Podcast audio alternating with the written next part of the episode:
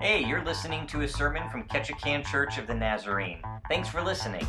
If you'd like more information about our church, you can visit ktnnaz.org. Visit us on Facebook, just search Ketchikan Naz, or you can download our free app from the iPhone store or the Google Play store. Just search Ketchikan Naz. Thanks for visiting. Hope the Word of God speaks to you today.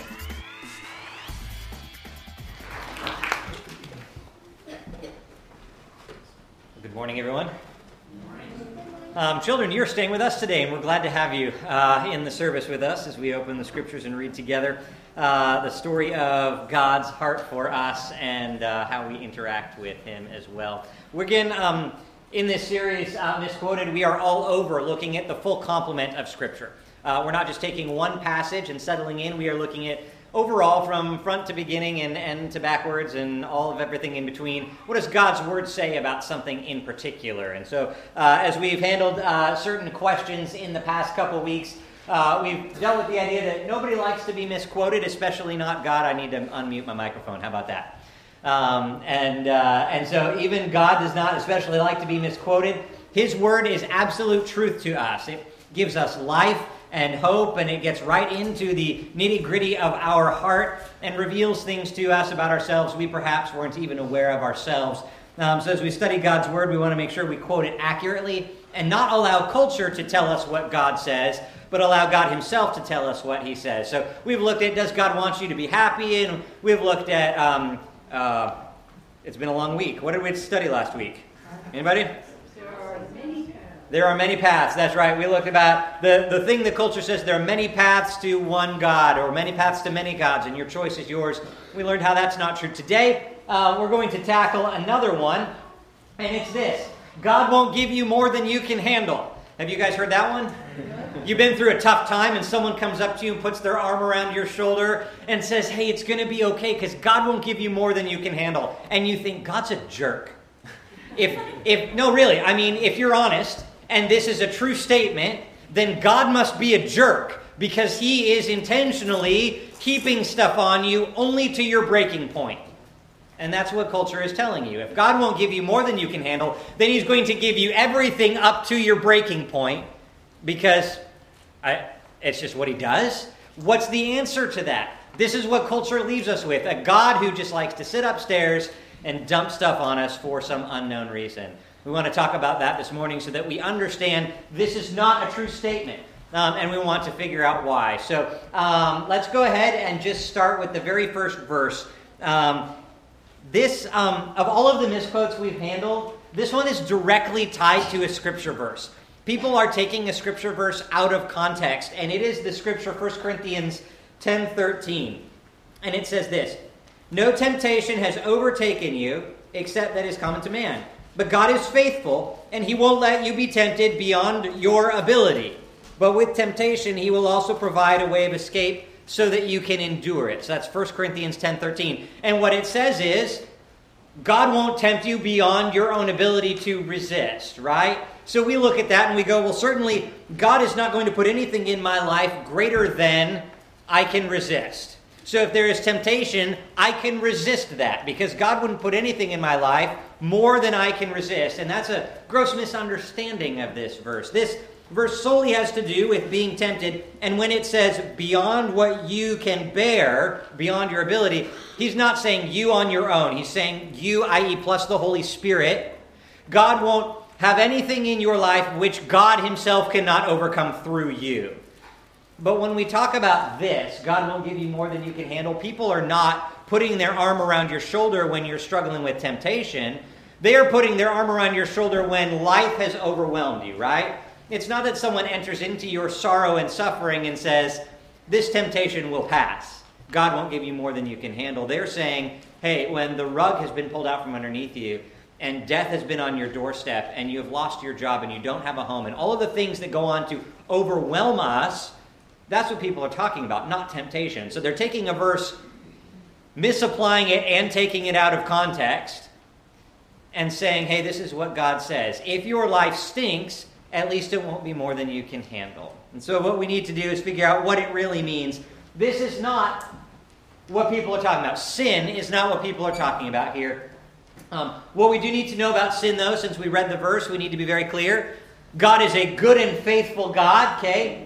And He always provides a way out from temptation. So if you are struggling with something this morning, God is providing a way out from that for you. He is a God of freedom and a God of holiness, not a God of let's lay a trap for the people that I love, okay? He is a God of freedom and holiness, and He enables us to live in victory through His Holy Spirit. If you are struggling with something this morning and it is a sin or a temptation that you are just embedded in, God wants to provide the way out for you through the Holy Spirit, and that is how He will do it in no other ways. But in not regards to sin, in regards to the things that bring us to our knees because of their weight. Um, death, loss, trials, uh, challenges that weigh us down. How do we handle that? Is God going to give us more than we can handle. Let's consider a few things together, and I've already hinted at this. God's not a jerk. Okay? This is like the big picture. Point number one God is not a jerk. If we believe this statement as culture tells it to us, then we believe that God is a jerk, that he is cosmically dwelling on high from his throne in glory, pulling strings, heaping stuff upon us until we cry out, I can't bear it anymore. But the world doesn't offer us an answer for what then. God's not a jerk. He doesn't live life in heaven trying to see how much you can handle before you break down. He is a good father who loves you. He is not a jerk. Um, see, the problem is um, our hearts and minds really want to find someone to blame for the things that go wrong in our life something goes wrong and we just want to point the finger because it's not here, right? The finger never goes here. The finger always goes here and everywhere else but here. And it's in our nature. Back in the garden, when God, good Father, gracious Father, loving Father, generous Father, created all of the world that we know and called it good, and He created Adam and Eve, and they were very good and they had great relationship with God. God, in His goodness, gave Adam and Eve free will. And in that free will, they had the freedom to choose to obey God and follow God and live in righteousness, or disobey God and not follow God and sin. And they chose sin. And what was the first thing they did when they were called on their sin? I the sin, serpent made me. Well, the woman made me. And their fingers went everywhere but to the person who sinned. When we um, say God won't give us more than we can handle, and then we follow it up with, um, God did this to me, pointing the finger at him, we're calling God a jerk. And we're not taking responsibility for the things that we have done in our own life.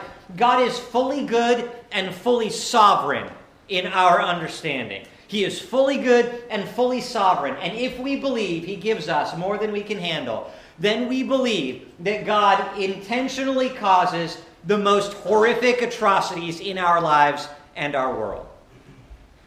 This statement leads us to the theology that God causes all of the horrible things in our world. That could not be more far from the truth. Um, so, if God is not a jerk, the question must be asked, and I hear it um, in conversation. But, Pastor, if God is good, like you say he is, and if he is sovereign, meaning he has power over all things, like you say he is, and like the Bible says he is, then why did he let this happen to me? Why didn't he stop this from happening? Why is he allowing me to go through this? If he is good and loves me, if he is sovereign and has all of the power to intercede, why is this happening to me? And that's a big question we must wrestle with. On, on terms of deep theological doctoral level questions, this is the topic that gets near the top. Why do good things happen to bad people? Why do bad things happen to good people? These are the questions that we wrestle with, and so the only answer culture has to offer is um, God won't give you more than you can handle. He may or may not be a jerk. Don't get on his bad side because it might not go well for you. But Scripture paints a completely different picture. God is not a jerk. Um, the problem is this we live in a decaying world. Addie's Children's Bible says that from the moment sin entered the world through Adam and Eve and their disobedience and the exercising of their free will. From the moment that sin entered the world, the world began to decay and to unravel. It was no longer that perfect world that God had created, but because sin entered the world, it began to decay. Kind of like if you have a knitted sweater and a loose thread and you just pull it, and slowly the thing begins to unravel. That's what sin has done to our world. When we tug on sin, it unravels things a little bit. Um, so God is good, and when He created the world, He gave us free will, the ability to choose follow Him or not follow Him. And Adam and Eve used their free will to not follow God. And because of that, the world is unraveling. They blamed each other and the serpent. Um, and now, in this world filled with a multitude of people exercising a multitude of free will, we live in a world filled with, if you can think of it, it has probably been done sinfully, right? Which is why in Scripture, when it says flee from sin, the idea is a junk drawer kind of idea. Anything that you can think of and the things that you haven't, don't do them if they're sinful. God covers all bases in Scripture. He says, just don't sin because free will tends to unravel your heart and your life. And because sinful people choose to do sinful things, it sets just kind of a chain of events in our life. Someone sins and it affects somebody else. You say something mean and it hurts somebody else. And we live in a world that is corporately rebelling against God and in decay. We cannot blame God for this decay. We must look at ourselves and go, I play a part in the decaying of the world because of my sin and the way that I have chosen to disobey God. I can't do this. God is not in heaven going, Let me heap bad things upon you. Bad things sometimes happen to me because I choose to sin. Bad things sometimes happen to me because other people choose to sin. We live in a world that is decaying. He created a good and perfect world, but by choice, we have decayed it. Um, because God is not a jerk and we live in a decaying world, you will experience what I like to call the MTYCH, the more than you can handle. Okay? That's a little abbreviation because I got tired of typing more than you can handle in my notes and on the screen. Okay? More than you can handle. In this decaying world, you will experience more than you can handle in life. It's just, can I get an amen from anybody? Okay? Right, so we're all here. More than you can experience. And Jesus said it himself, right? In this world you will have troubles, right? Jesus was being really clear. You will have more than you can handle in this life. And these words from Jesus, these um hey, uh folks, from the words of Jesus to you, hey, you're to you're to have troubles. Now we can take that two ways, okay? We can take that in the sense of doom and gloom and oh no, and now I'm to go cower under a rock because Jesus said, I'm going to experience troubles and I'm going to withdraw from everything and protect myself from everybody so that I never experience troubles. Or we can take them as words of comfort. In this world, you will have trouble because God is good and He is sovereign and He knows all things. And he knows the depths of the suffering we will endure because of our own choices and the choices of the people in this world. God is good in that He is working out a solution for the decay. Okay? He, he knows what's going to happen. He is working out a solution for the decaying world and the things that cause our knees to buckle under the weight. In the meantime, though, while He is working out this solution in our hearts and lives and for the world at, at large, um, you need to know you aren't alone. There are scads of biblical examples, like the greats, the big names in the Bible, that experience the MTYCH lifestyle more than you can handle. And they were not sheepish about saying, Wave the white flag. I am done. I can't do this anymore. I have reached the end of my rope. And I just want to highlight a few of these for you because um, you need to know that even the greats struggled with this. Okay, so first of all, Job. We sang a little bit about his story earlier today. Job chapter 1, right? He is wealthy and rich, and he's got a field of cattle, and a field of camels, and a field of sheep, and children and servants. And literally, within the span of an hour, Scripture tells us, a short period of time, a servant comes and says, All your camels are gone, and only I am left. All your sheep are gone, only I have been left to tell you. All your uh, um, cows are gone, and only I am left to tell you. All your children are dead, and only I have been left to tell you. Your entire life is upside down, and everything you never knew and depended on is gone. He experienced more than any one of us has experienced. He went from being a multimillionaire to sitting in the ashes, rubbing his wounds with pottery shards. He experienced more than he could handle. Elijah, um, in, uh, in the book of First Kings, Elijah, Elijah, the man with the power of God, right? He fled from someone who was pursuing him, Jezebel, and he found a cave, a little rock, and he sat down underneath it and he asked God that he might die because his life was so bad. Take my life. I have curled up under this rock. It's no, I just can't do it anymore. I cannot do this life anymore. And the angel of the Lord came a second time and touched him because the angel's been trying to get him to go. Come on, man, let's go. Second time, an angel of the Lord had to come to him and say, Arise, the journey is too great for you. You need to eat. You need something to help you. Let God help you through this journey because on your own, you're right. You might as well just curl up on a rock and die. You need God to help you through this. David in Psalm 69 said this The floodwaters are above my head. I'm drowning. My voice is hoarse and gone because I've cried out for help so much. Jehoshaphat, maybe you don't read him too much, okay? But he's, uh, he's in Second Chronicles. He says, Listen, we are powerless absolutely powerless about the enemy that's about to overtake us.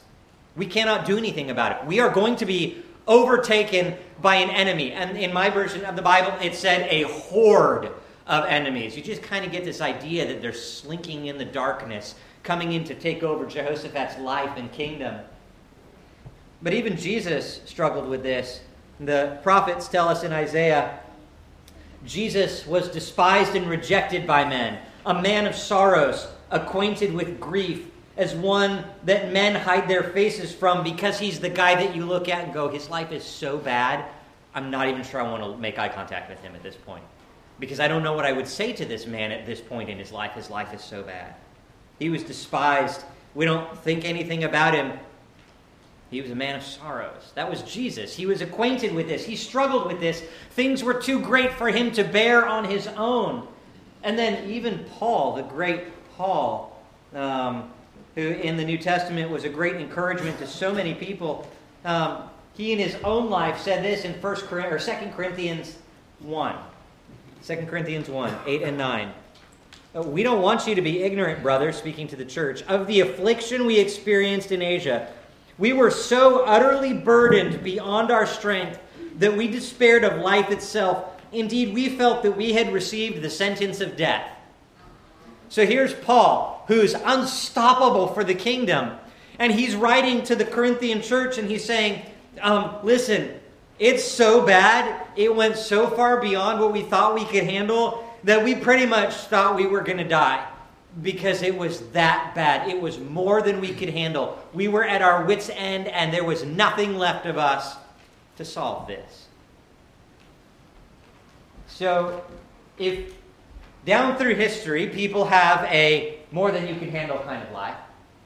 And if we are not exempt from more than you can handle as we live in a decaying world through sin of others and ourselves, um, how do we respond to our more than you can handle life? What should be the biblical response when it becomes more than we can handle? Praise God and do not sin. Praise God and do not sin. Um, yeah, let me see if I can manage this with two hands. Um, in the story of Job, we know that he lost everything, right? His camels, his family, his house, his wealth, his everything. And it says, it says this um, Job arose and tore his robe and shaved his head and fell on the ground and he worshiped. And he said, Naked I came from my mother's womb, and naked I will return. The Lord gave to me, and the Lord has taken away. Blessed be the name of the Lord. In all this, Job did not sin, and he did not blame God. He didn't do what Adam and Eve did. Adam and Eve said, Life stinks. I'm going to blame somebody else. Job said, Life stinks. I don't have anywhere else to turn but God. I'm going to worship God. And I'm not going to blame God because God is good. And I have no reason, because of his character, ever to doubt the goodness of God. So I will worship him because right now he is the only thing I have. Suffering should lead us to worship. When we suffer, our first response naturally is probably blame and anger and disgruntledness and lashing out. But our first response should be to drive us to the throne of God and worship Him. Because even in the worst possible moments of our life, we have not lost God, who is all we need, right? We could lose everything, but if we have God, we have all that we need. Suffering should drive us to worship. But suffering is also not an excuse to sin. The phrase hurt people, hurt people is tossed around in culture. It's true. Hurt people, hurt people. When we are hurt, we want to lash out. We want other people to feel what we feel. If someone says something mean about us, by golly, I'm going to go behind their back and say something mean about them. This is the world that we live in. Hurt people, hurt people. But suffering is not an excuse to sin. We are still called to live a life that is holy and pleasing to God, even in the depths of our more than you can handle moments. And we are not given an excuse to sin. Job leads us an example here. In all this, Job did not sin. And and, and make no mistake, if you read the book of Job, it's not my favorite book, I'll just be honest, okay? I will be hard pressed one day to preach from this. In my, in my life, my goal is to preach through every book of the Bible. I will have to preach through Job at some point. I don't like this story because it's too real, okay? So, those of you who like Job, good for you. Um, I, I enjoy Lamentations more than the book of Job, if that tells you anything. And I really like Lamentations. Um, Job sat in the dirt with sores all over his body. His friends came up against him and said, Just curse God and die, man. This is bad. Even his friends weren't helpful. But in all of this, and with all of the opposition, when everybody had abandoned him and everybody was giving him poor advice, Job did not sin. He wrestled with God. He talked to God. He prayed to God. He yelled at God. He asked God some hard questions, but God's a big boy. And he can take those questions and those wrestlings. And God challenged him to see things the way God sees things. He says, Where were you, Job, when I made the mountains? And Job was like, Oh, okay. You're bigger than I am. You're gooder than I am. You're sovereigner than I am, right? Job did not sin. And we read about Paul, the second portion of his story. 2 Corinthians 8, which I just read to you. For we do not want you to become ignorant, brothers, of the affliction we experienced in Asia. We were so utterly burdened beyond our strength that we despaired of life itself. Indeed, we felt that we had received the sentence of death, but it continues. But that was to make us rely not on ourselves, but on God, who raises the dead. He delivered us from a deadly peril, and He will continue to deliver us. On Him we have set our hope, that He will deliver us again. Paul was first to admit hey, life really difficult, terrible situation, brink of death, bad things are happening, more than we can handle. We cannot escape this. And then he follows it up with we set our hope on God because he brought Jesus back from the dead. He can certainly handle this situation. We will set our eyes and our hope and our focus on him. If we cannot save ourselves from the penalty of sin, which is death, but Jesus, the one who saves us from our sins, can certainly deliver us from our troubles, right? The greatest thing we will ever encounter is the sin gap which separates us from God. If Jesus himself could bridge that sin gap for us, then surely whatever we experience in life can be bridged as well through Jesus. He who has been to hell and back again is powerful enough to walk with you through your own hell. I'm going to say that one more time. He who has been to hell and back again is powerful enough to walk with you through your own hell. Because sometimes that's where we feel we are walking. Here's some practical nuggets here. When things get tough, praise God and don't sin. Beyond that, you need to know three things. You do not need to pretend you are okay. You do not need to pretend it is all okay. The place that you should fall apart is right here in the presence of God and God people. If things are not okay, you have complete and utter permission to tell us things are not okay. We want to like wrap our arms around with you and not tell you God won't give you more than you can handle. We want to tell you God will be with you and help you handle this. You also don't need to do it alone, right? Because we've all been through stuff, and maybe we've been through some of the same stuff. And maybe while you are going through stuff, someone who has been through the stuff with God and back again can come to you and help you get through your stuff as the tangible presence of God in your life. You don't need to pretend you are okay, and you don't need to go at it alone, and you don't need to be on a time frame to be better. There is no clock that says it will take you this many days to get through this kind of experience. Everybody processes things differently with God and life. So do not let culture or family or friends or anybody else say, Aren't you over that yet? Shouldn't you be through this already? Haven't you handled that?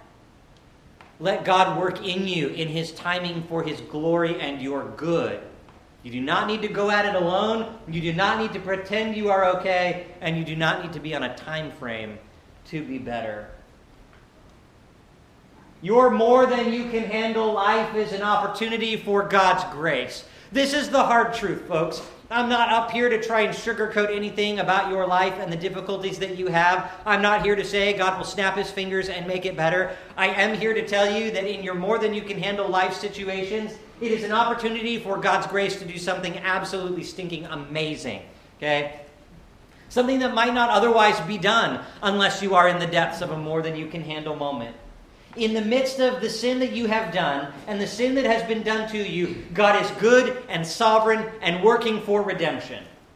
You're weak, poor, scared, lonely, pitiful, um, failed, sorrow laden, burdened, broken, sin stained, overwhelmed life is the exact place where God's grace is designed to be experienced in unparalleled and explosive ways. That is the seedbed for God's grace to do a miracle that you wouldn't otherwise experience.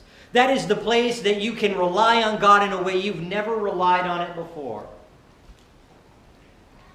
2 Corinthians 12 9 says this He said to me, My grace is sufficient for you, for my power is made perfect in your strength, in your ability, in your I can do this myself, pull myself up by my bootstraps, I don't need anybody else, and I don't need God because I don't like him because he's a jerk. No. God's grace is perfected in our weakness. It is when we are weak that God's grace is made manifest in ways that we cannot experience when we are relying on ourselves. Therefore, he continues, I will boast all the more gladly of my weaknesses, so that the power of Christ may rest upon me. For the sake of Christ, then, I am content with weakness and insults and hardships and persecutions and calamities, because when I am weakest, I am strongest with God. Not on his own strength, but with the Lord. Romans 5 6 says this For while we were still weak, at the right time, Christ died for the ungodly. So get this while we are actively helping the world decay with our sin and the embracing of the world's ways.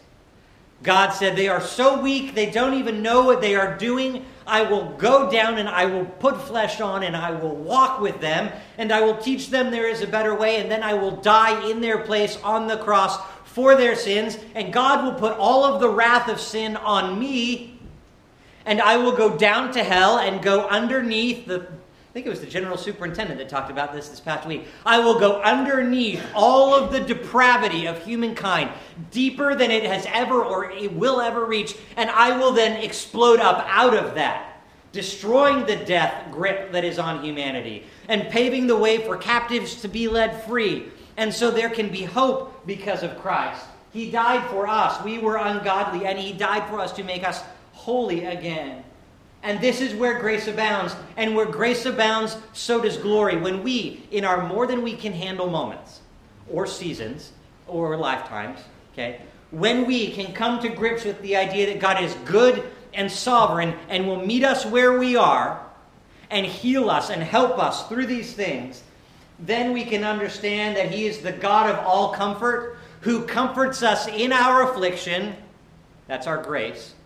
So that we can comfort others in theirs, and that's His glory. Sometimes we go through junk. It's not God who does it, it's just the world that we live in. But when we allow God to enter into our junk and help us with that, then we can go to someone else who struggled and we can say, Let me tell you how God helped me with this, is helping me with this, continually helps me with this, has removed this from me completely. And He can do the same for you, and I will walk with you as you walk through this yourself with the Lord. Every circumstance is redeemable. Every situation is redeemable. Everything you endure can become a testimony of God's goodness and His grace and His sovereignty for you and for others. So I'm going to close with this question Do you have a more than you can handle life? This is what you are to do you are to endure, 2 Timothy says. Endure suffering. We will have troubles. You are to endure them as if they are something you can get through, because with God you can. You are to endure suffering. You are to entrust your soul to a faithful God, is what 1 Peter tells us. Entrust your soul to a faithful God, he who is faithful to complete the work he began in you. So you will endure suffering while you trust your soul to God. And here's the kicker in Revelation you are to be faithful even to death. Okay? You are to be faithful even to death. Sometimes, and this is what this passage might mean for some of you, sometimes your suffering, your more than you can handle, will not end. You will carry that with you until the day you die. There are some burdens that just seem never to leave. But God has promised that if you endure and you entrust your soul to Him, He will bring you through to completion. And that suffering and that sorrow will produce in you a Christ likeness for His glory and your good and the good of the people around you that is unparalleled. Your more than you can handle life is no match for God's abundant and saving grace. It's no match. God will enable you to bear up under the weight of the more than you can handle life through Jesus and only through Jesus. It is, we're, we're us centric, right? Like, my life, my world, everything revolves around me. At our root, that's how we are. And so when we have troubles, it's the end of the world. Nothing is more struggle than this. I can't see beyond this. But the biblical perspective is that our sorrows are temporary. In the light of the cross and eternity, the things that we experience are a temporary blip on the calendar of eternity. That is not to downplay the emotions and the struggles we have, but it is to put it in perspective for us that there is a great big picture of a great big kingdom where there are no sorrows anymore and our time in sorrow is a blip compared to the time we will spend in eternity with Christ. And John Piper, a well known preacher, says this Every millisecond of your misery in the path of obedience, i.e., praising God and not sinning, every millisecond of your misery in the path of obedience produces a peculiar glory for God in your life. It's not going to be easy in this life, as a Christian or just as an individual, but it can be good with God. And that is how we are called to live our life. When we encounter trials of various kinds, consider it a joy, my brothers, because God is good and sovereign and has a great plan for us. The good and sovereign King Jesus is working out for all people in his eternal kingdom this beautiful picture of no sorrows, but we don't have to wait. I'm going to close with this idea. You can know now and experience now, today, in the midst of your more than you can handle life, the hope and the joy and the grace and the glory of God to help you endure through the trials. You don't have to wait till heaven. You can have that now. And so, as we close in prayer and enter into a time of communion, what I would ask is that you would lay yourself open before God and allow Him to speak into your more than you can handle life so that you can begin to trust and rely and experience joy where you thought it wasn't. Let's go ahead and pray. Father, your word tells us so many things about trials. In fact, your life on earth was one big trial, culminating in a trial in which you were counted guilty for things you did not do. But it was your sovereign will to crush Jesus for the well being of our souls, Father. And because he endured so much, we can endure this with him. Father, would you speak to our hearts in these moments as we might not even be able to express the depth of our sorrow to you, or the depth of our grief, or confusion, or struggles, or whatever it is? Would you, Lord, just accept an invitation into our hearts to come in and do what needs to be done? And sometimes that's just going to be sitting down as Lord of our life. Take the throne, remove us from it, so that we can learn to trust you in the more than you can handle moments and seasons.